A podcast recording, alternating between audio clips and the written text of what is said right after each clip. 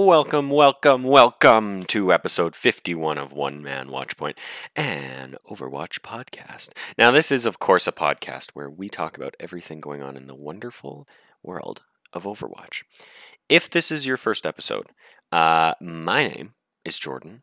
You can also call me Sir Dr. JM. You can follow me on all socials at Sir DRJM if you'd like. And especially, you can engage with me on Twitter uh, at SirDRJM. Reach out to me there. I'd love to interact with you if you have questions, topics, questions, whatever. I already said questions, but you know, I'll say it again.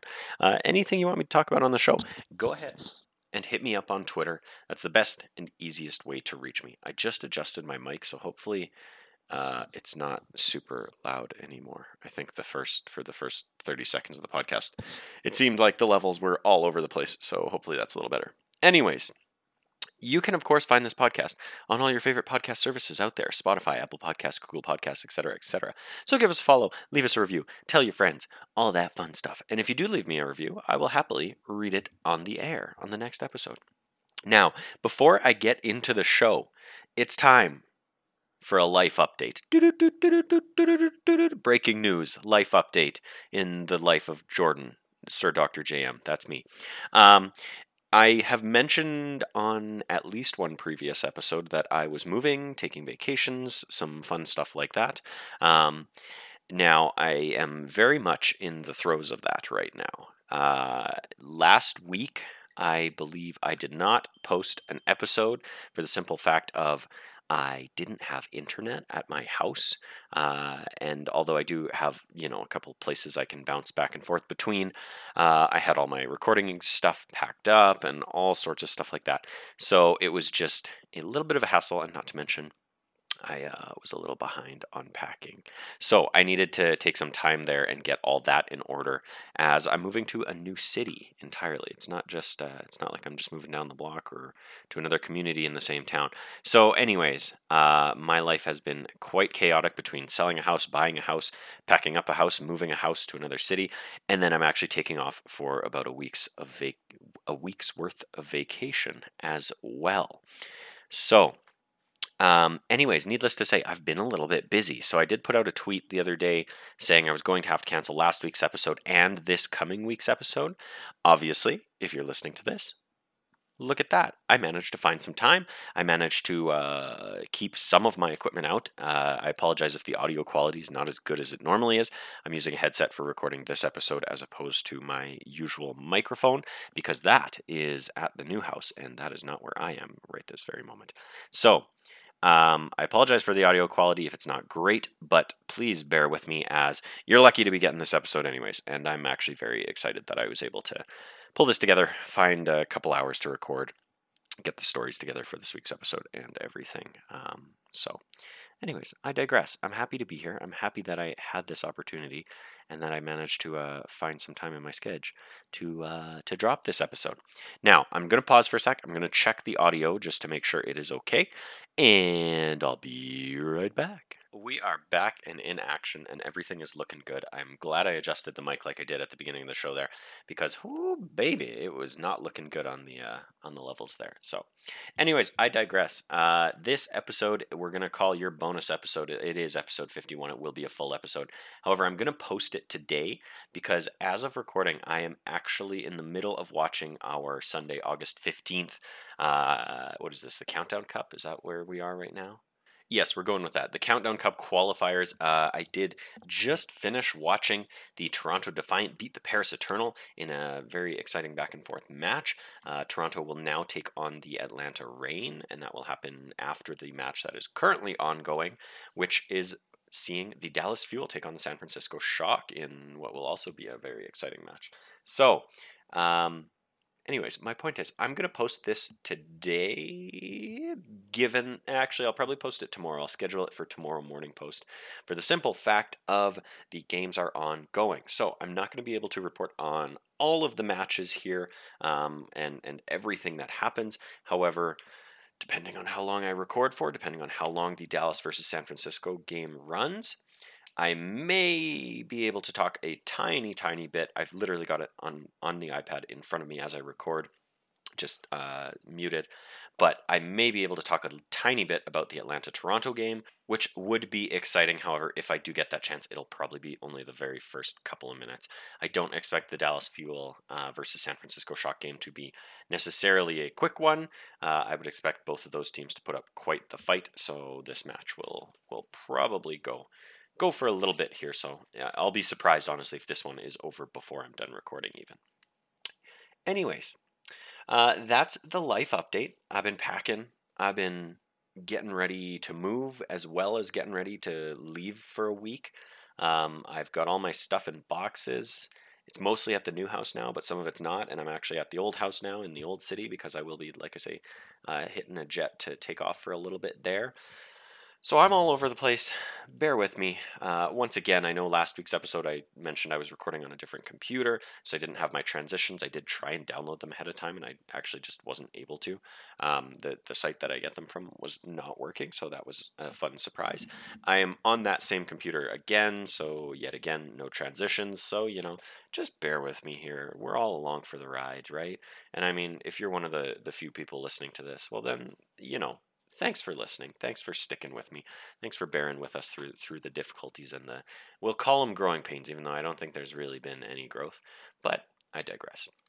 Now, I think that's all I've got to say. I know I've been rambling for a good six and a half, seven minutes here. So without further ado, let's dive on in. All right, now, as that's where my transition normally would have been, but uh, you know. Uh, now, as with other episodes where I have missed a week, I'm not going to cover the full two weeks worth of news because that would be a lot, um, and I ultimately don't want this episode to be much longer than an hour. Usually, usually I shoot for an hour to an hour and fifteen, kind of dealio. Uh, so. Let's get on into the news from this past week. I may touch on a few stories that happened uh, in the week prior, just because they're so, somewhat related to uh, to some stories I'll talk about this week. But let's get on in there. So the first news story I have here uh, comes from a website that I have never read from before. And if I'm being honest, I am not interested in this website at all. And I would really question you if you find this website in your uh, recent browser history for any reason other than reporting on esports or something like that. This comes from Insurance Business Mag. insurancebusinessmag.com. That's right, insurancebusinessmag.com. This is an article by Ryan Smith posted on August 10th, which reads State Farm reconsiders major gaming league sponsorship. State Farm is stepping back to reassess its sponsorship of a professional video game league following claims of sexual harassment and discrimination at game developer Activision Blizzard. The insurer made the decision to review its sponsorship of Activision Blizzard's Overwatch League after California's Department of Fair Employment and Housing filed a lawsuit against the company last month, according to a report by Forbes. The suit claimed that the company had a quote frat boy culture and alleged sexual harassment and discrimination. State Farm told the Washington Post that it is quote reevaluating our limited partnership uh, sorry, our limited relationship with the Overwatch League, end quote. The insurer also asked that the league not run State Farm ads during last weekend's matches. Activision Blizzard told investors last week it may face, quote, prolonged periods of adverse publicity, end quote, due to the lawsuit. Since the suit was filed, several reports have emerged of alleged main, uh, mistreatment of the game developer's female employees, Forbes reported. Many Activision Blizzard employees recently staged a walkout and demanded that the company improve conditions for women and other marginalized employees. The lawsuit also led to outsider of led to the out ouster. Hmm, interesting.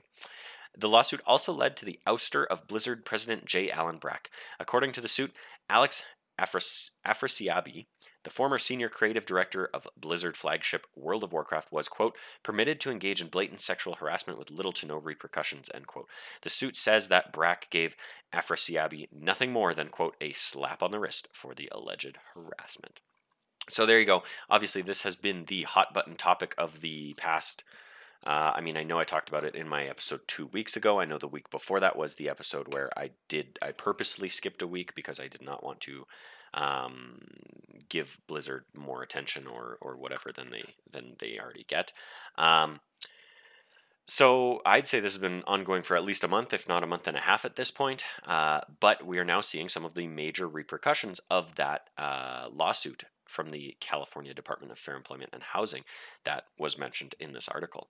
Um, one article or one story that this article didn't touch on, uh, but did happen in that week there where I didn't have an episode, uh, was the fact that Coca Cola has also supposedly uh, asked for a hold on their promotions, um, as well as I believe T-Mobile, another one of the sort of major spark, uh, major partnerships uh, with the Overwatch League. So, um, you know, it's a big deal. Uh, this this is where there is serious potential for Activision Blizzard to feel the wrath. You know, everyone says uh, when it comes to these type of issues. Um, everyone says, you know, vote with your wallet. Don't, you know, if, if you don't want to support Activision Blizzard, don't buy their games. Well, really, you know, 60 to $90, depending on where you are regionally, uh, on a game purchase is a drop in the hat for a company of Activision Blizzard size. There's there's no there's realistically there's no world where everyone stops paying that. Every single gamer of the millions and millions of gamers out there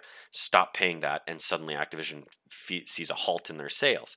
That's just not realistic because you know a ton of people aren't aren't tuned into the uh, the gamer sphere like like those of you who may be listening to this podcast and like myself. Um, but the fact of the matter is, with such a public lawsuit like Activision Blizzard is now seeing, uh, you then see other brands that are associated to them the State Farms, the uh, T Mobiles, the uh, uh Coca Colas. You see them taking note and saying, well, if we associate with these guys and they have a poor image in the public eye, that reflects poorly on us. And that's why they're naturally kind of withdrawing. Now, what's kind of interesting is that, uh, you know, these, these companies aren't pulling right out um, every report I've read, whether it be T-Mobile, Coca-Cola, State Farm, whoever, they're all kind of air quotes reevaluating or withdrawing for now. Um, it doesn't seem like anyone is making any permanent decisions, which fair enough. Um, you know, in the business world, no, no decisions like this happen overnight. Um, however, they would have had to act pretty quickly to make the call to, you know, reach out to whoever their their relationship manager, their contact is at Blizzard or Activision, and say, look, we want to put a hold on this stuff. Um, they also obviously would have had to uh, arrange that with production on the Activision Blizzard side and have them say, okay, look, we can't run any of these ads. If we do, we could be in some serious hot water with these companies that have told us not to do that. So, anyways, um, the point is, in my mind, this is where Activision Blizzard sees the real pain or sees the real repercussions of their actions. Um, you know, obviously, we know their stock prices have been have been dropping. Um, I wouldn't say significantly, but they have been dropping. Um, so that that's another area, and and these kind of partnerships, you know, going bye bye or falling to the wayside, is only going to affect that further. Is only going to drop their stock prices uh, even more. So, so ultimately, you know, from one mega corporation good job on you guys for reconsidering your partnership at the same time. Uh, you know, there's oh, bump the mic. Sorry about that. There's more to be done, and uh, we will wait. We will watch. We will see what happens in the coming months um, with respect to the Activision Blizzard uh, uh working conditions and everything in the lawsuit. So. Next story. This one is a bit of a juicy one. So I'm going to read the whole dang thing. Um, and yeah, you'll see once I get in there, there's a reason I picked this story and not a story that is referenced in here. However, I do want to give a shout out because it was, you know, I mean, I like the guy who wrote the article and everything. There was an article from GG Recon uh, just the other day, and I believe it was written by Yiska, and that's correct. It was posted on August 11th, um, and it was about the state of the Overwatch League and what's going to happen in the next season. So, not this current one, but the next one. Now, the article I'm going to read is actually sort of in response to that, and it does directly reference that. So, just to set up some context around everything, um, I wanted to get that out of the way because, again, I do like Yiska a lot, the guy who wrote the original uh, GG Recon article. The headline may have been a little bit clickbaity, a little bit, uh, little bit misleading, but ultimately the uh, the sentiment was there. So. This article is from .esports.com.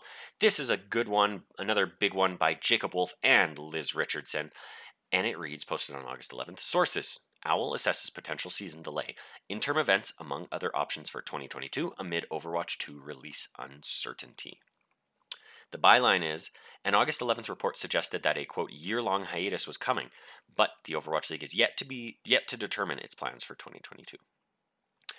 Buckle up, people, because this is a long one. The Overwatch League is assessing its options for 2022, including a potential extended off-season following the 2021 season and interim events that could include non-season based tournaments amid the uncertainty of the release calendar for Overwatch 2. Sources present and familiar with the discussions told Dot Esports. These discussions come amid internal rumors that Overwatch 2 may be delayed until late 2022 or 2023, as well as concerns among league officials and team owners of waning interest in the existing game and low returns on investment as long as the league continues to compete on the current version of Overwatch, sources said. Earlier this month, a tweet from Overwatch leaker Metro suggested that a sequel may be delayed until 2023. A delay that could see the 2022 season not start until Q3 or Q4 2022 was first reported by GG Recon earlier today. Overwatch League Vice President Jon Spector rebutted the GG Recon report, writing in a tweet today that the league has not determined its start date or plans for 2022 and does, quote, not plan to make to take a year-long hiatus, end quote. They then have the tweet embedded from Jon Spector, which is actually a quote tweet of the article from GG Recon. So the original tweet was report Overwatch League to go on year long hiatus before season five. Read more, and then a link to GG Recon's article by Yiska. And then Jon Spector quote tweeted that and said, it's really not practical to respond to every rumor about our future plans, but in this case, this story is inaccurate. We have not set nor communicated dates about our 2022 season yet, but do not plan to take a year long hiatus in any scenario we are currently considering. The article continues. In the short term, league and team officials are are assessing options that could include a shorter season and a series of tournaments organized either first part first party by Activision Blizzard Esports or officially licensed by the league according to its sources. If Overwatch 2 moves into beta in 2022, it's also possible that a series of beta events could be played by Overwatch League teams. Specific plans for the Overwatch League next year have not been determined and will likely not be finalized until closer to the conclusion of the current season, which ends on September 25th, sources said. What is clear is that there's a resounding sentiment from some league officials and team ownerships not to run another entire season of Overwatch's current iteration. What's unclear is what that means for the league's players, as concerns mount around job security if the league's break is longer than anticipated, sources said. For years, the Overwatch League and its sister, the Call of Duty League, have drawn criticism from the esports industry due to their high franchise fees, which, in the case of the former, started at 20 million for its inaugural season and sold for more than 30 million in season 2, according to reports from ESPN. While those reported prices were not publicly addressed, concerns around profitability and costs have privately arisen among team owners, ownership, who now feel more bearish than bullish on the league and its fi- financial prospects. The COVID 19 pandemic escalated those concerns. Certain revenue streams for teams were sev- severed or delayed, and certain esports teams had to apply for government assistance eight ownership groups who collectively own 13 Overwatch League and Call of Duty League franchises re- received Payback Protection Program loans in 2020, according to documents released by the U.S. Department of Treasury and Small Business Administration. Included in those were the owners of the Dallas Fuel, New York Excelsior, San Francisco Shock, and the Paris Eternal. The owners of the Excelsior returned the loan in full after it was granted amid criticism that the loans were meant for non venture backed small businesses, a spokesperson told ESPN at the time. Amid pandemic uh, related financial concerns, Activision Blizzard also allowed teams to defer their annual franchise payments in 2020, according to a September 2020 report from the Washington Post. Over the past several weeks, Activision Blizzard has become the subject of wide games and entertainment industry critique following the filing of a lawsuit by the California Department of Fair Employment and Housing, accusing the company of rampant sexual abuse and unequal pay for female employees. In the wake of the lawsuit against its associated company, multiple sponsors pulled out of the Overwatch League before August before the August 6th competition weekend. Those included State Farm, IBM, and Kellogg's. Discussions around a 2022 season delay or alteration predate the filing of the litigation and the sponsor withdrawal sources said. The Overwatch League 2021 Grand Finals are scheduled for September 25th and are tentatively booked as a fan attended live event at the University of Southern California's Galen Center in Los Angeles. Traditionally, the league's offseason lasts from the end date of the Grand Finals to late winter or spring of the next year. The 2021 season, still recovering from the lingering scheduling effects of COVID 19, was shortened and began in April. So, an interesting article with uh, lots to it uh, in response to another interesting article from GG Recon. Um, but mostly, I just wanted to bring it up as it discusses, obviously, the next season of the Overwatch League and how it relates to Overwatch 2, which right now, uh, as we all know, we are all just waiting for Overwatch 2 news for something real uh, in terms of a release date so that we can finally put to bed some of this speculation and some of these rumors and some of these leaks and some of these sources, you know, that claim all these different things.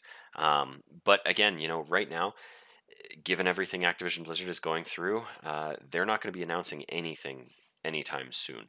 Uh, they obviously have some some other issues to sort out.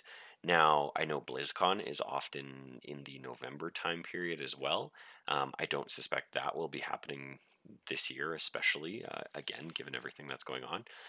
So ultimately, uh, you know, unfortunately, I think this is going to be kind of the uh, kind of the state of the union for now. Is we're going to get these articles for a while that just speculate, uh, you know, claim they have sources or or have heard rumors of the ongoings and the discussions that are happening. And it, it very well may be that Yiska does have, in fact, legitimate sources that did hear rumblings of things taking a year long break. Um, you know, Jon Spector responding to that is in a lot of ways uh, not necessarily indicative of of the truth. I'm sure he's not lying. He may be, you know, telling the truth in the fact that they have not yet set or communicated dates about their 2022 season. That said, they may have been talking about it and somebody let it out, you know? Somebody may have floated the idea of what if we take a year off and we have these sort of interim uh, uh, tournaments and things like that, even if, you know, maybe the league doesn't necessarily arrange them, but the league sanctions them and licenses someone else or something like that, endorses someone else to run them. Um, you know, that kind of thing. So, anyways, something to keep an eye on, something to keep in the back of your mind as the year progresses, and hopefully we get more information about Overwatch 2 in the future.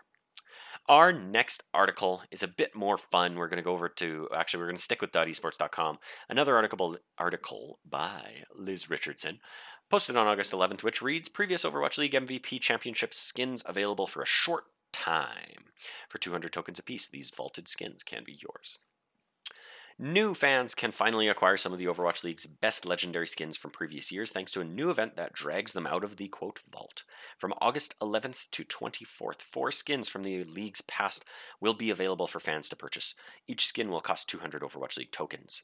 These include previous championship skins as well as the league's first MVP skin, which hasn't been available for almost three years.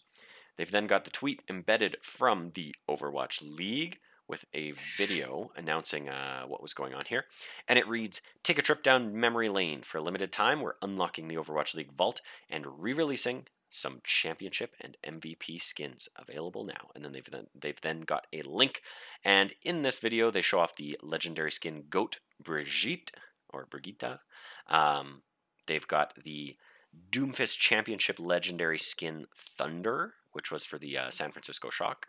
They've got the Winston Championship legendary skin Flying Ace, which was, of course, for the London Spitfire.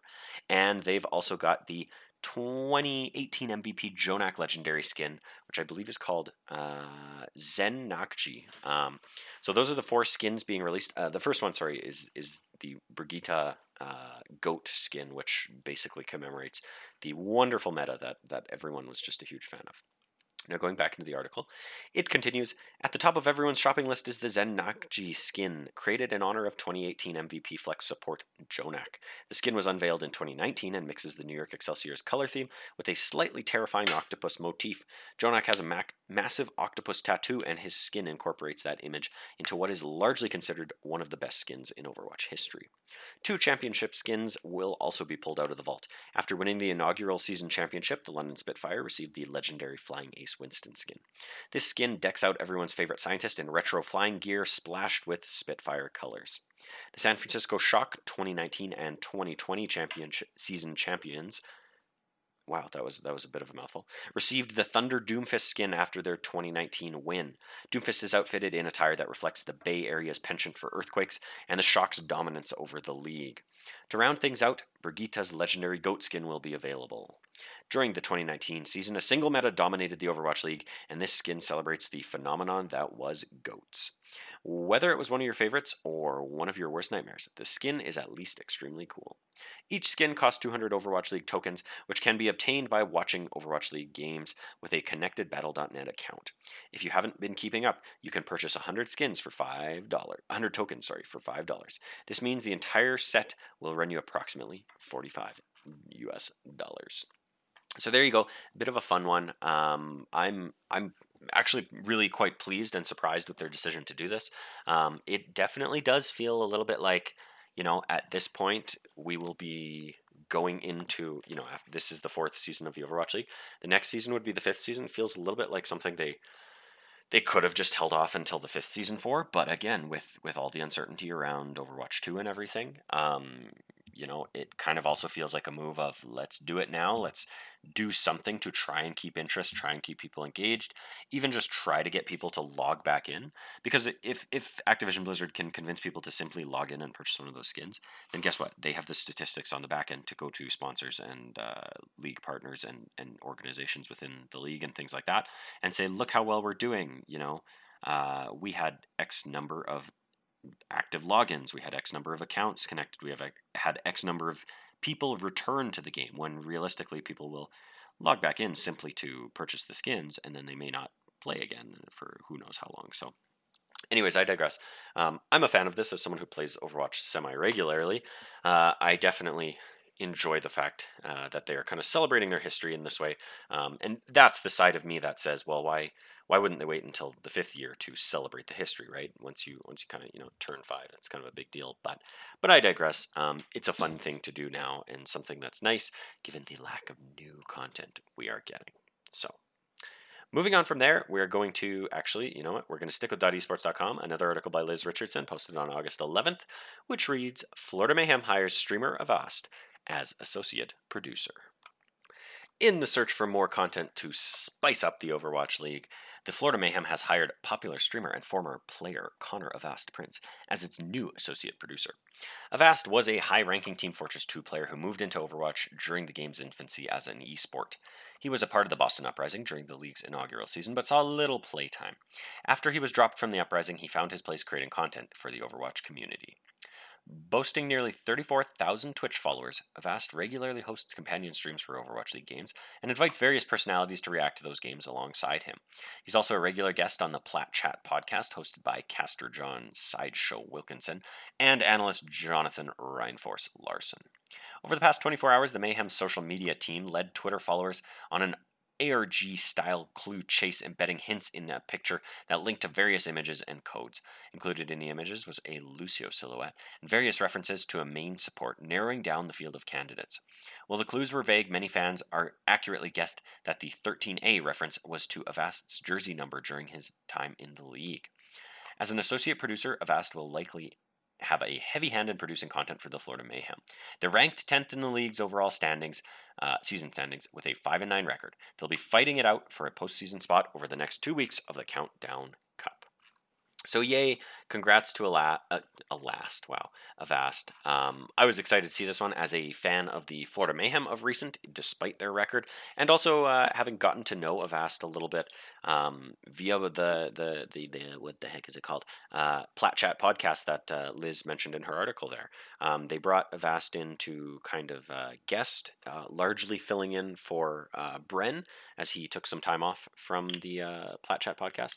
Um, and certainly, uh, you know, in the beginning, I wasn't quite sure what to think about him. He's he's got some he's got some thoughts and opinions, that's for sure. But he certainly seemed to know the game and know the league pretty well. Um, and then, like I say, over over the past honestly a few months it feels like of of him being on on plat chat i've actually grown to like him quite a bit um, and also he uh, he highly rated the toronto defiant and both and the florida mayhem as well going into uh, this this overwatch league season so uh, obviously those things didn't necessarily pan out too well for him. But hey, uh, you know, if you're a fan of what I'm a fan of, then I'm more inclined to like you immediately. So there you go. Um, happy to see him working with the Florida Mayhem now. Moving on from there, uh, this next article I actually find to be quite interesting um, and kind of a, a, good thing that honestly I wouldn't have known uh, had I not uh, heard. I can't remember who it was. I heard someone comment on it and then I kind of looked into it a little bit more. So uh, hopefully, I can bring this one to light for, for some of you out there. Next article is an article by Ethan Gach, posted on Thursday. What the heck was Thursday? Uh, August 12th. Uh, over on Kotaku.com, and it reads, reads Overwatch League casters stop saying McCree's name. McCree is an Overwatch is Overwatch's iconic gunslinger, but some casters commentating over official competitions are now avoiding saying his name. The shift comes after Jesse McCree, the real-life Blizzard employee who the character is named after, was pictured in a now infamous quote Cosby suite that took place at BlizzCon 2013.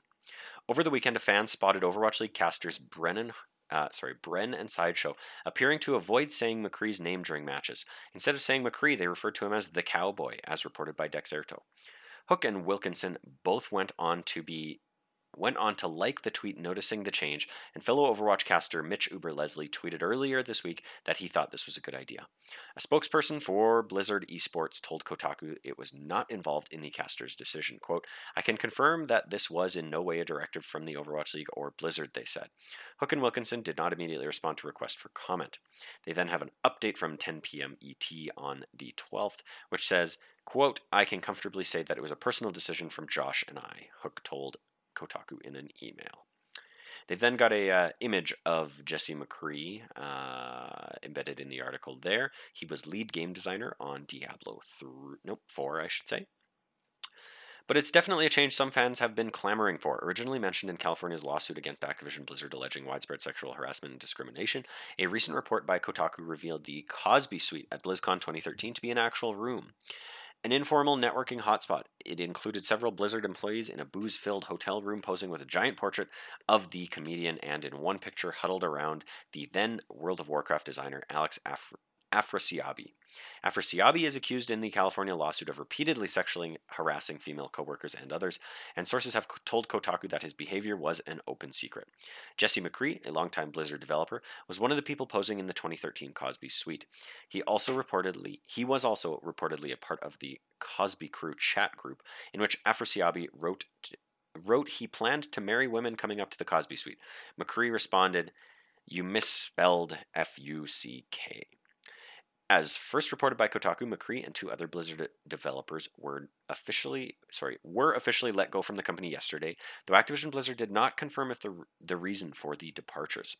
Two sources told Kotaku that no reason was provided when teams were told internally either. McCree's departure, however, has now only added fuel to fans' calls for the Overwatch League for the Overwatch character named after him to be given a new one. The changes might require recording new dialogue for when a character is mentioned in game. If not, the ongoing development of Overwatch 2. Afrasiabi, whom Activision Blizzard confirmed was terminated for his conduct earlier last year, has only recently had references to his name scrubbed from World of Warcraft as a part of an effort to rebuild trust with fans. So, anyways, uh, this was an exciting one and and and a nice story to hear, um, especially given that it kind of just started with with Bren and Sideshow, um, you know, stopping saying his name, making a conscious effort not to say uh, the Cowboys' name, as as the article points out there, and uh, great to see that other casters are, are hopping on the train as well, um, particularly with with Uber jumping on board. So, hopefully, we see this across more more char- uh, more characters, across more uh, uh, casters as well, and and more people in the community and around the league. Um, but ultimately. Um, the the main goal in my mind would be to get this character renamed in in some way.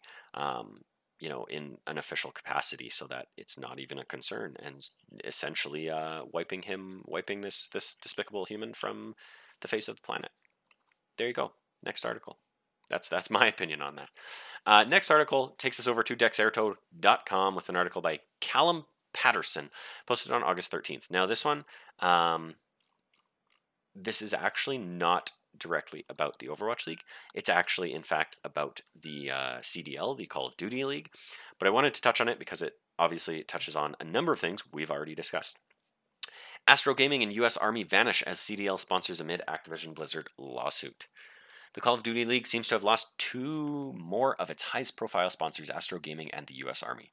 This follows the loss of other CDL and OWL partners suspected to be caused by the fallout over the Activision Blizzard discrimination lawsuit you know what? I can probably stop it right there. Um, that's that's basically the extent of the article. They they do talk about um, you know Astro Gaming logo had disappeared from the CDL website. Uh, Astro was the presenting sponsor of the MVP award, um, as well as things like um, the the branding has been removed from the website entirely. Then they've also got an, a snippet here on the U.S. Army, where as for the U.S. Army, uh, whose advertisements have felt omnipresent to CDL viewers, removal from the partnership section has been noticed. This leaves Zenni, Scuff, Game Fuel, and USAA as the lone remaining CDL sponsors. And then they also touch on the fact that a similar purge has taken place on the Owl side of things. Uh, companies like Pringles, IBM, State Farm, all disappearing. So, and then I know the other article I talked about earlier uh, talked about Kellogg's also, um, and I know I mentioned T-Mobile and Coca-Cola as well. So, anyways, more fallout from the Activision Blizzard lawsuit, uh, discrimination harassment lawsuit that that we see going on, um, and ultimately it just keeps getting worse and worse, especially for these franchise leagues with uh, CDL as well as the Overwatch League. Um, which honestly, like, I mean, these these are the two leagues that I follow the most closely in in terms of um, in terms of esports today. So it really it, this could have a devastating impact on the future of both of these leagues. Um, you know, I would love to see these leagues continue, uh, especially because these these games are both games that I love. Um, Call of Duty, in a lot of ways, is what really kind of solidified me in in air quotes as a as a bit of a hardcore gamer, if you will. So I ultimately really do want to see these leagues continue to succeed, and I want to see them grow, and I want to see the games develop and change, and and players come and players go, and and honestly, I would love to work with with one or both of these leagues. Um, you know, as as a career and everything. But that's obviously a, a, a bit of a pipe dream, um, especially with everything going on. Um, it definitely leaves a bit of a sour taste in your mouth and really does make you question if uh, that's actually something that you want. So. Anyways, I digress. Let's move on to our final news story of the week. Uh, an exciting one that happened just the other day. We're now moving on to August 13th, so Friday, just two days ago with an article from DotEsports.com by Ethan Garcia, and it reads Fleta Sparkle among MVP candidates for 2021 Overwatch League season. This year's list of MVP candidates continues the raging battle between the Fuel and Dragons. The Overwatch League's 2021 season is quickly coming to a close, meaning it's time to place votes for the player who shined the most this year. Due to how competitive the Overwatch League has been in 2021, this year's list of MVP candidates consists of players from teams all across the standings, highlighting those who brought the most competition to the tournaments throughout the season. Yet some teams have received a lot more recognition for their consistency this year, specifically the competing reigns of the Dallas Fuel and the Shanghai Dragons. This year's Owl MVP candidates consist of the following players Fearless, tank for the Dallas Fuel, Leave, DPS player for the Chengdu Hunters, Hanbin, tank for tank player for the Dallas Fuel. Sparkle, DPS for the Dallas Fuel. Fleta, DPS for the Shanghai Dragons. Lip, DPS for the Shanghai Dragons. Izayaki, DPS for the Shanghai Dragons. That's not correct, is it? Hang on a second. Okay, I pulled up his Liquid Liquipedia page. I was correct. Izayaki is support. I'm not sure why the article lists him as DPS. Must be a must be a mistake on their part. Pelican DPS for the Atlanta Reign. Shu support for the Los Angeles Gladiators, and Profit DPS for the Seoul Dynasty. Fans can vote for their choice of 2021 Overwatch League MVP via the Owls official website, where they can also easily access each player's stats. In addition, voting is available via Twitter, where players can use hashtag OwlMVP and the Twitter handle or Battle.net name of the MVP candidate for their vote to count. The Owl website says that Votes from fans will only make up 25% of the overall vote tally, with the other 75% stemming from the general managers, coaches, broadcast talent, and media. The Overwatch League previously said this year's MVP won't receive an exclusive skin commemorating their achievement along the lines of JJoNak, Sinatra, and Fleta. The player who wins this year's MVP will receive a trophy, $50,000, and a jersey patch for their 2022 jersey. Voting is now available on both the official OWL website and Twitter until August 26th. The winner of the 2021's MVP vote will be revealed in September when both the playoffs and grand finals of the 2021 season take place. So there you have it. That is our OWL MVP uh, list for the 2021 season. Now, one thing, uh, a bit of a side note, more breaking news: the uh, San Francisco Shock just beat the Dallas Fuel in a 3 0 fashion, meaning that our next match, which will start in probably, I don't know, 10 ish minutes, will be the Toronto Defiant against the Atlanta Reign to decide who advances to the Countdown Cup in Hawaii. And after that match, we will see the San Francisco Shock take on the Los Angeles Gladiators and again determine who will go to the Countdown Cup in Hawaii. I have to suggest um, that in my mind it's going to be Atlanta San Francisco, which could be really exciting. Um, it'll be the first tournament San Francisco has qualified for this this season. It'll be the third tournament, so three out of four tournaments that the Atlanta Reign qualify for. So great job on their part. If the Los Angeles Gladiators or the Toronto Defiant qualify, it will be their first tournament uh, for the whole season. So that would that would also be really exciting. If Toronto can manage to pull out a win against Atlanta, that would probably be a huge upset. Um, if the Los Angeles Gladiators can pull out a win against San Francisco, it'll be less of an upset, uh, but still exciting nonetheless. Now I digress. I'm getting ahead of myself because that's all. That's we'll we'll talk about the games that have already happened and everything. So I digress. Let's get back to the Overwatch League MVP. Um, I actually kind of thought, you know what? Hey, maybe it might be fun to make my pick right now while uh, while I'm recording. So bear with me here. Uh, that is the last article I wanted to talk about this week. So now I would normally say, let's move on to the Owl recap, recap, recap, recap, where we would uh, look at this past week's matches in the Overwatch League. However, before we do that, we're going to move on to the MVP vote, vote, vote. I really wasn't sure if I was going to do the echo there, but then I, I did. But then I, I kind of waited a little bit long, so it was a little bit weird. But whatever, I digress. Uh, okay, let me pull up the MVP rankings here, and let's let, let's take a look. Okay, so I have got the uh, picks up for the MVP vote.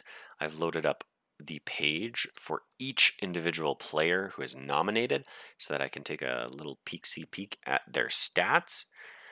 And let's see what we're dealing with here. Um, it's some pretty stiff competition, if I do say so myself.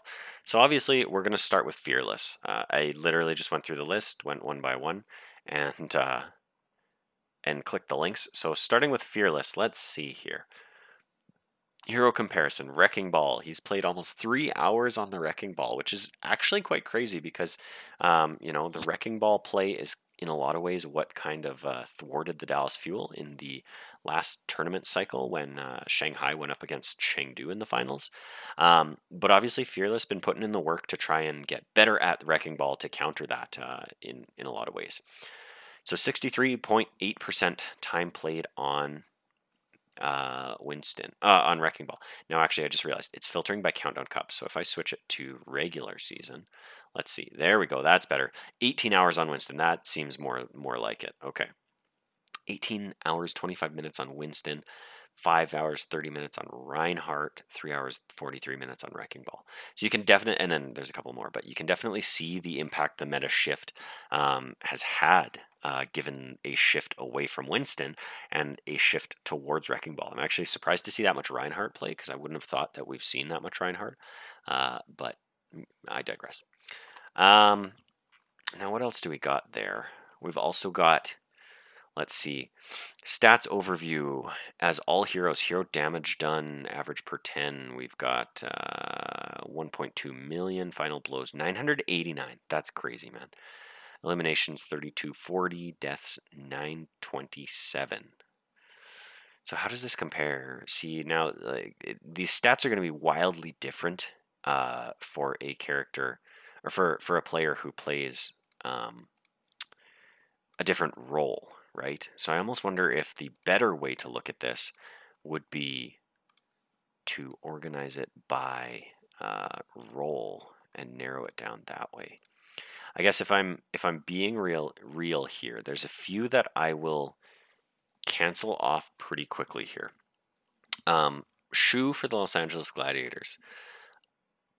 I'm gonna switch to regular season, see how much playtime he's had. He's between Ana, Bap, Zen, Moira, and Lucio. Uh, he has played five hours, so six hours, five hours, two hours, one hour. So Shu not playing nearly as much as someone like, uh, let's see, let's see what Izayaki has. Izayaki, we switched to regular season. yeah, he's got almost nine hours, seven and a half, three and a half, three hours.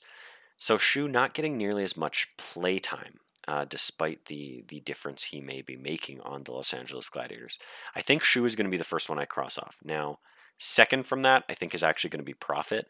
Um, that is a little bit based on the Seoul Dynasty's performance, given they haven't been a top team all season. Uh, they've definitely been a bit of a question mark. They're definitely competing for that sort of top slot. I think right now, looking at the standings, yeah, they're technically in third right now, um, with Philly, you know, chomping at their heels. But I just don't see that. Uh, I don't. I don't see Profit as as winning out. Um, and now I should also caveat this in in some cases I would base this on who is my personal preference. In other cases I will base this on sort of who do I think is going to win or or deserves to win the most. Um, and that's kind of how I'm approaching this more so now is is who do I think will actually win.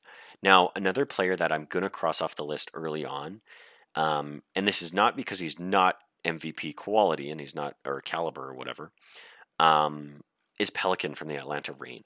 The reason I'm crossing him off the list is because I think he stands a serious chance of winning Rookie of the Year. And I know, typically speaking, although someone can win Rookie of the Year and MVP of the Year or MVP uh, as well, generally speaking, you don't see that kind of thing in a league. You more often than not see uh, a different player set nominated for MVP and um, that rookie of the year. And a, and a big part of that is kind of to, you know, share the wealth, spread the wealth, if you will. Um, so I don't think Pelican's going to win, although I do think Pelican is a serious candidate for rookie of the year. He might be he might be my pick for rookie of the year.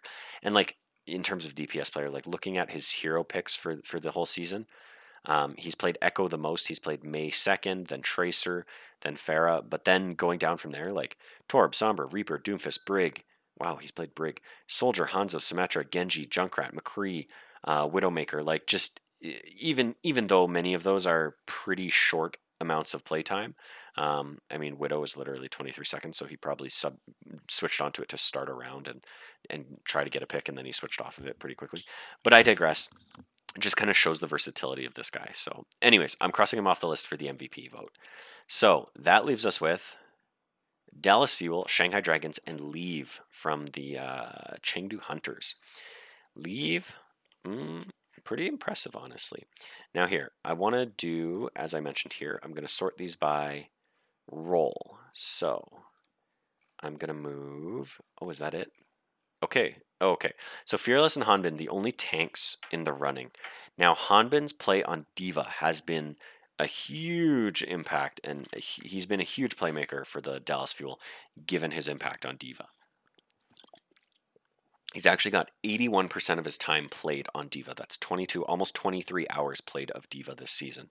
Um, second after that is Zarya with four hours. So realistically, he is focusing, he is playing D.Va. And D.Va, for the most part, um, big time big time, always versatile, always good, always a good pick for the most part. Pretty, pretty much always a good pick to have on your team.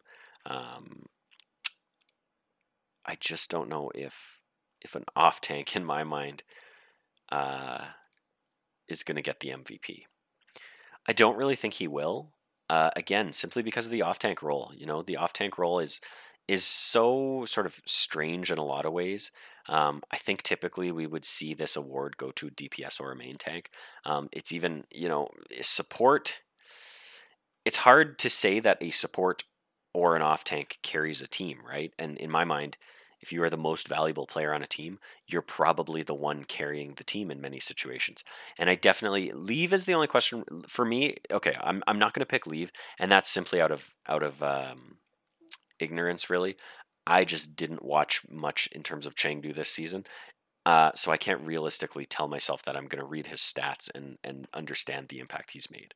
Going to these other players, though, um, I have watched a fair amount of Shanghai because I would even catch, I would even put on their games after they'd already happened just to see see them play, given you know knowing what the score was in many of their games.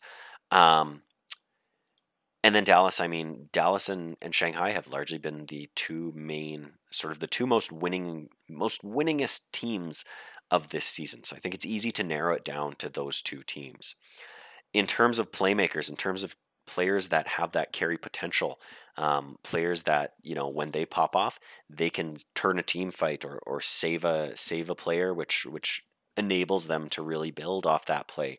Um, I definitely think Fearless fits the bill. I definitely think Sparkle fits the bill. Uh, Fleta and Lip as well. Izayaki on support. Again, I just find I find the argument for an MVP player as a support or a, a, support character as an MVP player a hard one to wrap my head around.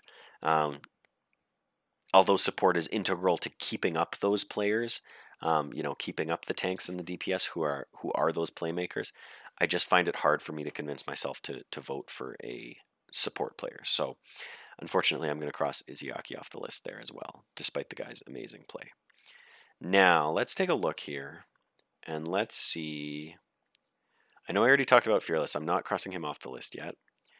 I'm looking at the list for Sparkle, Fleta, and Lip. And comparing, it's probably easiest to compare those three because they're all DPS. So Sparkle, hero damage done per 10. He's got 1.6 million. Fleta has 1.2 million and Lip has 1.3 million. So Lip and Fleta, it's kind of easy to see how they share the load a little bit more. Um, in terms of Sparkle, obviously he's he's playing with sort of a, a a, bit more of a handful of players, so he's maybe maybe carrying the load a little bit more um, on that team. Does that make him more impressive? Potentially. Let's see. Final blows. Uh, total final blows. Sparkle has 1500, Fleta has 1200, Lip has 1000. Sorry, 1000. 1500, 1200, and then I guess 1000 or 1000. So eliminations. Sparkle has 3324, Fleta has 22 no 2672, and then Lip has 2542. In terms of deaths, Sparkle has 1066, Fleta has 714, and Lip has 602. So Sparkle, although it would seem he's pulling his weight a little bit more on the damage, the final blows, the eliminations, um, his deaths are certainly higher than Fleta and Lip.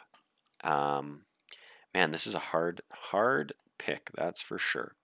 Let's look at their hero comparison. So Sparkle's hero spread, uh, a lot of time on Tracer, a lot of time on Echo, a lot of time on Doomfist. Well, not a lot of time. Probably a lot on Tracer and Echo. Fleta, same thing. Lip, uh, Ashe, and Sombra. So different different styles or different uh, different sort of uh, what am I trying to say like roles here with uh, with hit scan versus not. Um, and you know, now that I say that, I mean, Sparkle has had to fulfill a number of roles this season. Um, everyone was really concerned when Eggsy announced that he wouldn't actually be playing with the team, and he would be uh, uh, not playing on the team, and and the Dallas Fuel kind of had to scramble to find a, a substitute for him, and that's kind of where Pine came from. But Pine only just arrived in the U.S. and and is finally able to play with the team, so we, there's a chance we may not see Pine play at all uh, this season. I would suspect, unless Dallas goes to the grand finals and is really, really high up in a game, it's, you know, they're, they're to win no matter what. I would expect that's when the Dallas Fuel put. Uh, uh, put Pine in, if at all. Kind of a Nevix situation with the San Francisco Shock back in 20. What was that? Not the 2019 season.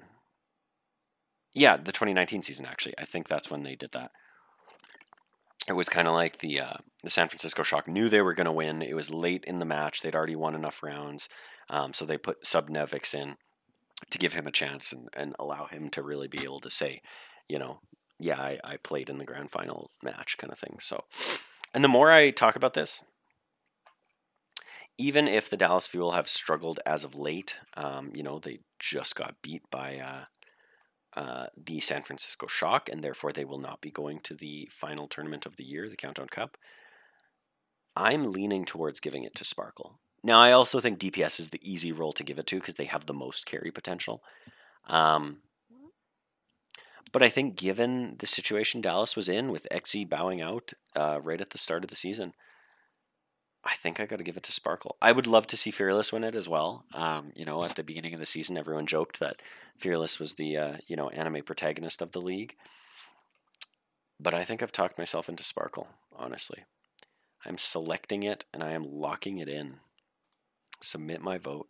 There it is. I voted for Sparkle. We'll see what happens. I, I do think that when it comes to the vote overall, um, you know, I obviously trust coaches, casters, analysts, all those guys more than me, um, and I think they have a better thumb on the uh, the Eastern region than I do, um, and and they definitely know those teams and the players better. So I could see it going to one of the Shanghai players as well. Um, I just personally, obviously, am less familiar with them, so I'm less likely to vote for them in that sense. So. Now, now that the MVP pick is done, I think we're going to hop on over and now we're going to take a look at the Owl recap. I'm also going to mention before I do this, I screwed myself over on the pickums again. Forgot to lock in my selections for who goes to the to the Countdown Cup tournament. Ah, so, anyways, it's been a busy time around my household, so I forgot to get my picks in for a lot of this. So, I'm going to try and be better. I'm going to try and actually get them for the Countdown Cup. Um, that said, I'm also going to probably miss, uh, not get to watch a lot of the Countdown Cup. Um, so I'll be watching it in the days uh, before the next match. So there you go. Now let's move on from there and let's take a look at these this past week's matches. Now we're actually not looking at the past week's matches, we're looking at the past couple days matches. So we're going to start on Thursday, August 12th. This was of course the final knockout games before the Countdown Cup uh, qualifiers happened and are currently ongoing. So the Toronto Defiant Atlanta Reign match is just starting now. I'm looking at it. They've literally loaded in. Both teams are in their spawn. The countdown is happening and the match will start in a moment. But on Thursday, August 12th, we saw the Paris Eternal take on the Toronto Defiant for the first time in the weekend. That's right, the first time, because they would play again. So let's open that up and take a look here. Uh, so this match happened on Thursday. It was seemingly, it started off a fairly one sided match, um, with Toronto ultimately taking uh, Oasis two to one. Then they went to Volskaya, where Toronto took the map three to two. And Toronto and Paris then went to Kings Row for a stunning uh, push, with Paris ultimately coming out on top, taking it six to five. Um, so that map was actually quite crazy. There was a honestly, this whole series was just a ton of back and forth. Um, it, it, to me, it felt a lot like every time you thought Toronto kind of had control of things, had had their hands on the reins, and had things under control, there would be a sort of really silly mistake, really ser- really silly uh, missed play or or used ult or something like that, and it would just allow Paris to to abuse them. Um, and and that's how kind of Paris took some of these maps. Moving on from there, Route 66 went to Paris three to two, and finally in map five, Toronto came out with the clutch win two to one on Nepal. So uh, exciting game, exciting matchup. Honestly, Paris, uh, I think, underperformed in a lot of ways when it comes to the Countdown Cup. Um, they had been looking really, really good. They obviously uh, started things off with with at least one win. What did what did they win? I'm trying to think who they beat. Uh, they beat the Dallas Fuel. That's correct. Paris started off the Countdown Cup by beating the Dallas Fuel, and everyone thought, "Oh my God, they could go four and zero this this tournament cycle." They then got beat by the Boston Uprising. They then got beat by someone I can't remember, or they might have won their second match. But then they just got beat by Toronto again. So I digress. I think Paris underperformed a little bit in this tournament cycle, um, but you know, even still, a, a relatively uh, good season for them. I mean, they're sitting at eight and eight right now, and that's after today's two losses. Um, so really, in a lot of ways, even 500, especially for a team that people had very low expectations of this season. Um, you know, good for them. Moving on from there, August 12th also saw the Florida Mayhem take on the Houston Outlaws. And now this match, I actually, so I was driving uh, while this match was ongoing, um, but I had it on my phone, just the audio, so I could listen in. And honestly, everything I heard said that Florida was not looking awful. I I had a good feeling about Florida going into this match, and all of the commentary I heard, uh, OG is looking a little bit back to his normal self. Um, I was glad to see him back in on the tank role. Ultimately, Houston took the first round on Busan 2 to 0. 2 0. But then Florida came back, took Volskaya 3 to 2. Blizzard World was a tie, 3 3. So still looking pretty good there, looking somewhat evenly matched. And then Route 66 goes to Houston 3 to 2, but there were lots of opportunities for Florida. Um, where, where it looked like it was going to swing the way of Florida, and Houston just managed to draw it out. And the map five on Ilios went to Houston two and zero. Oh. Um, I I thought Florida was doing very well in that match. I really thought they might get a win this weekend out of that match. Um, unfortunately, they didn't. Their playoff hopes are now crushed, uh, especially because they lost their next match in the weekend as well. But um, even still, I, I thought they played uh, fairly well, better better than they have been at least. I think they're making forward progress again. It really is too bad they had such a stellar start to the season and then such an awful sort of last three quarters of the season. Um, but I'm looking forward to uh, to seeing them more uh, you know, next season or or whatever. Now that their season's done. Moving on from there, Friday, August 13th, we had the Hangzhou Spark take on the Chengdu Hunters, and Chengdu came out three to one. Uh, also on Friday, August 13th, the Guangzhou Charge took on the Los Angeles Valiant, and also three and zero to them. Friday, August 13th, the Paris Eternal then took on the London Spitfire. This is this is their other win. Um, and the Paris Eternal managed to 3 and 0 London. It was a bit of an interesting one. There was some definitely some build up behind this one given it was, you know, the two European teams, given it both teams are towards the bottom, uh, given Vancouver actually got a win last weekend that I didn't even get a chance to talk about um, because I didn't record an episode about last weekend.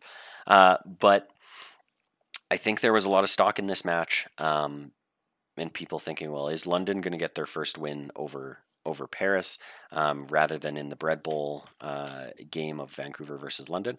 And as it turned out, they did not. Paris 3 0 London. Moving on from there, Friday, August 13th, San Francisco Shock had a 3 0 win over the Vancouver Titans, unsurprisingly. Friday, August 13th, we also saw the Florida Mayhem in their final match against the Los Angeles Gladiators, and the Glads did manage to take it 3 to 1. Moving on from there, Saturday the 14th, the Chengdu Hunters 3 0 the Los Angeles Valiant. The Guangzhou Charge beat the Hangzhou Spark 3 2. And then, of course, we had our Bread Bowl game on Saturday, August 14th, where we saw the London Spitfire get their first win of the season against the Vancouver Titans. It was a 3 2 match. I honestly. I wasn't about to tell myself that Vancouver was going to end the season with two wins, but man, did I think Vancouver was going to end the season with two wins.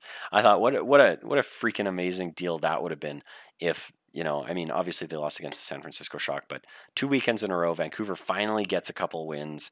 Um, granted, they hadn't played uh, they hadn't played the London Spitfire um, yet at all this season. I don't. Yeah, certainly not. Um, so you know it was if ever there was a chance for them to win it, this was it. Um, and then they just pulled out that miraculous win against the Boston Uprising last weekend.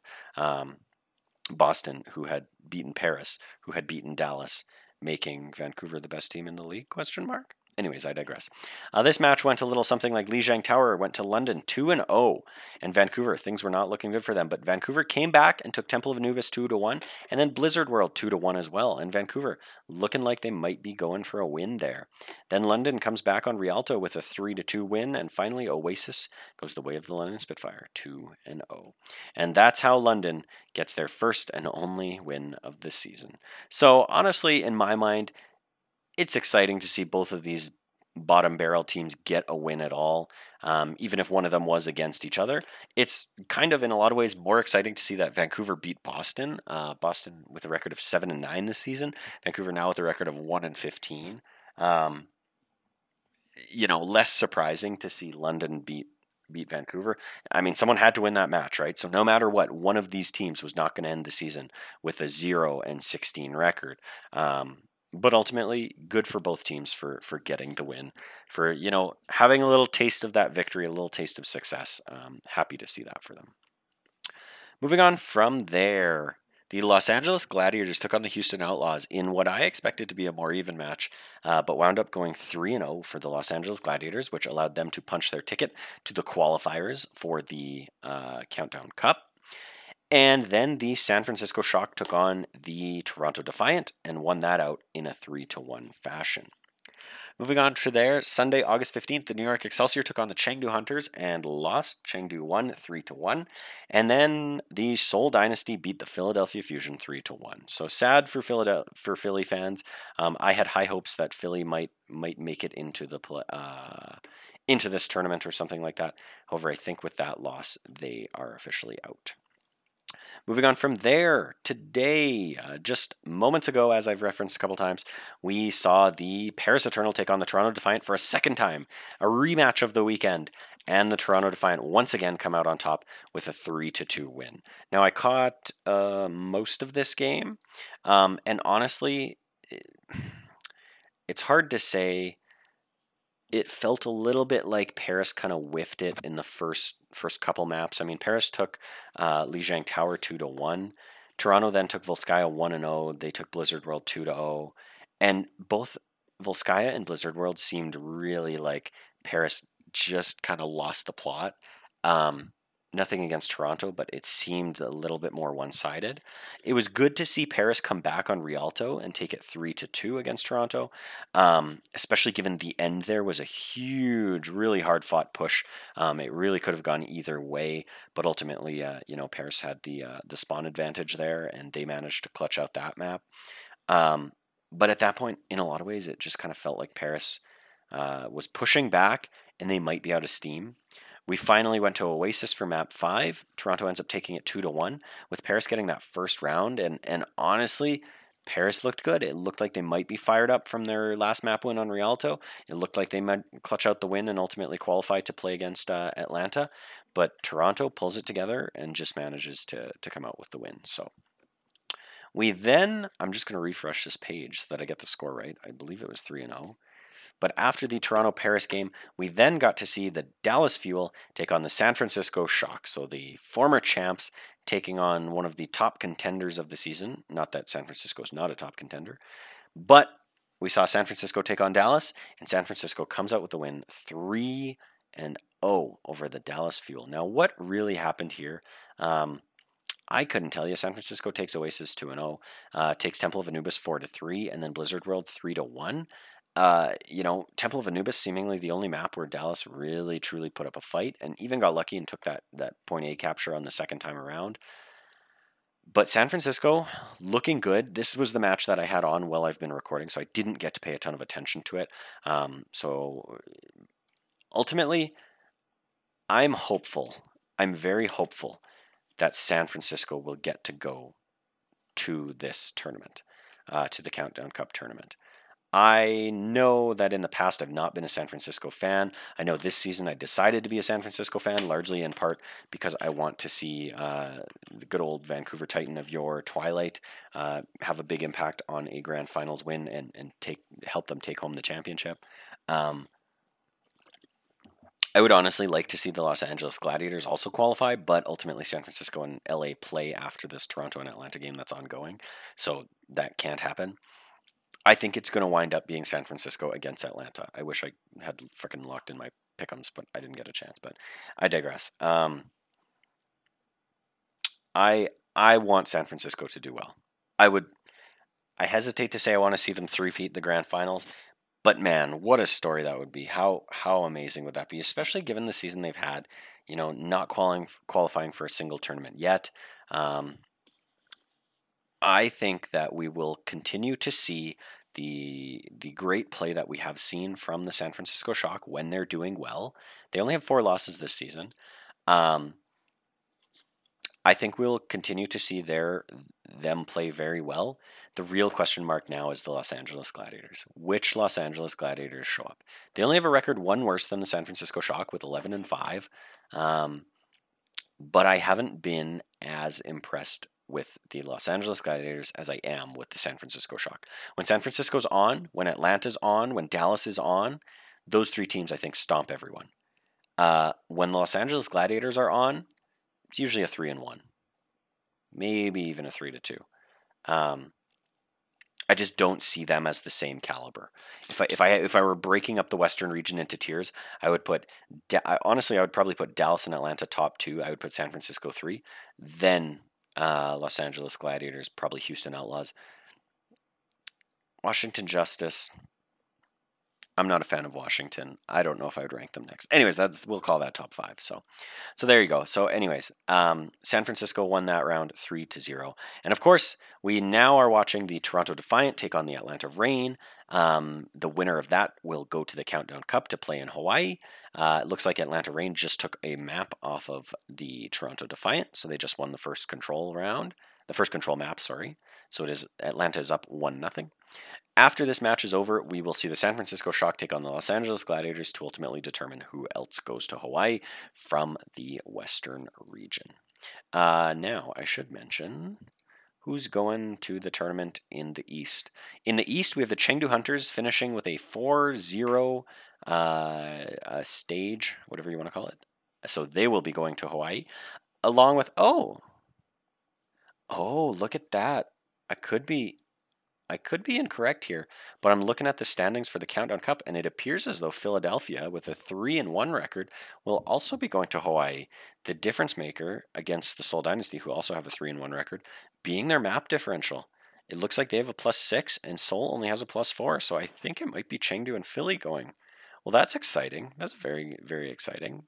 So some new blood. Honestly, eh, that's kind of I guess that's what I'm pushing for in a lot of ways.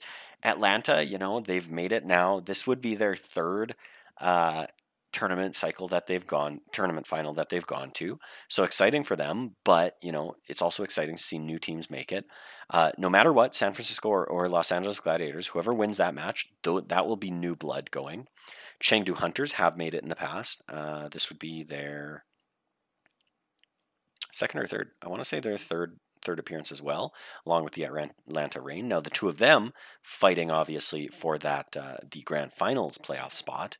Um, but Philadelphia, I really hope we get to see them. I hope my math is correct on that, and I hope we get to see them uh, taking taking on the teams in Hawaii as well. Although they they won't be in Hawaii, but you know what I'm saying. Yeah. So there you have it those are our matches for this current weekend, the past couple of days. Uh, lots of exciting matchups, lots of exciting you know scores. Honestly, the a, a handful of three and O's. Um, I wouldn't say any of them were unexpected, except for maybe the Gladiators versus Houston. Um, oh, actually, in Paris versus London, I think people would have thought London might get a map there, but uh, but yeah, uh, and then San Francisco versus Dallas. Okay, there some, there were some that were unexpected. Anyways, I digress. That's all I'm going to talk about this episode because I've actually gone long already because of the MVP talk. So, looking at our standings right now in the West, we have the Dallas Fuel with 17 league points, and next to them is the San Francisco Shock and Atlanta Reign, both with 12 league points. So the only change we'll see there is if both of those teams make it to the uh, Countdown Cup in Hawaii and that will determine ultimately who finishes second and third. Over in the East, with the Shanghai Dragons with 20 league points, nobody has a chance of catching them. And then in second place, we have the Chengdu Hunters with 13 and the Seoul Dynasty with 12. Um, if Philadelphia can go somewhat deep in the tournament, in the Countdown Cup tournament, they could move into third spot above Seoul. If they win, they could actually move into second place, I believe, um, and knock down the Chengdu Hunters, or they could tie them, and it'll be the map differential that separates them. So we'll we'll have to see how that pans out. But I digress. That is your episode 51 of One Man Watchpoint. This is, of course, an Overwatch podcast where we talk about everything going on in the wonderful world of Overwatch. Now, if this is your first episode, I'm your host, Sir Dr. JM, and you can follow me on all socials. So why not give me a follow on Twitter, on Instagram, on whatever, at Sir DRJM. That's at Sir Dr. JM. Reach out to me on Twitter, interact with me there, send me a DM, whatever, tweet at me, whatever. I want to talk to you. I want your topics. I want your questions. I want your concerns. Uh, I want your reviews of the show. You can, of course, find this podcast podcast on all your favorite podcast services out there Spotify, Apple Podcasts, Google Podcasts, etc., etc. So give us a follow, leave us a review, uh, tell your friends, all that jazz. Now, this was, of course, episode 51 of One Man Watch Point. Thank you, thank you, thank you very much for listening in. I did not uh, plan anything for episode 50. Um, as I mentioned, I think in my last episode, I have something upcoming. Uh, not not next week, I believe it's the week after. Um, so I'm kind of using that as my celebration. Um, I will, I will, I, am not going to say anything right now, uh, but I will talk about that probably on my next episode. Uh, but we'll see. We'll see how that goes. I don't want to spoil anything. Um, all I will say is if if you're into Overwatch, if you're into the Overwatch League, or you're into the Vancouver Titans or the Toronto Defiant, um, go check out the Ready Set Pwn Ready Set Pwn podcast. That's Ready Set PWN um, because they are a they are a friend of the show and. Uh, um, yeah, go check them out. They're they're a good time. Um, this episode is going to post today, August 15th. Yes, it's a Sunday, and that's because of the the timely nature of everything I've talked about in this episode. I want it to go out before these matches have finished, so that uh, so that you know the keen observer will understand that I was watching these matches while recording. Um, and then next week, I should be able to get an episode out. I'm going to be returning from my vacation on the 23rd. That's Monday, the 23rd. It will be very, very early in the morning. It may be a challenge to get my stuff together for Tuesday, August 24th. So I don't know if there will be an episode next week. I will try my my very best to get an episode. Um, but like I say, I'm going to be traveling and then jumping right back into work as soon as I return. So that could be a challenge. And I also won't be at the new house yet. So once again, I won't have all my stuff, but I digress. I'm rambling here. Uh, listen to One Man Watchpoint. Follow us, like us, share us, subscribe to us. Send me questions at SirDRJM on Twitter. Also follow Ready Set Pwn on Twitter. Uh, at Ready Set PWN and follow their podcast and leave reviews and share this stuff with all your friends. Let's build up the community. Let's be nice to each other. Um, and ultimately, let's celebrate the games that we love. Thanks very much for listening, and we'll catch you on episode 52.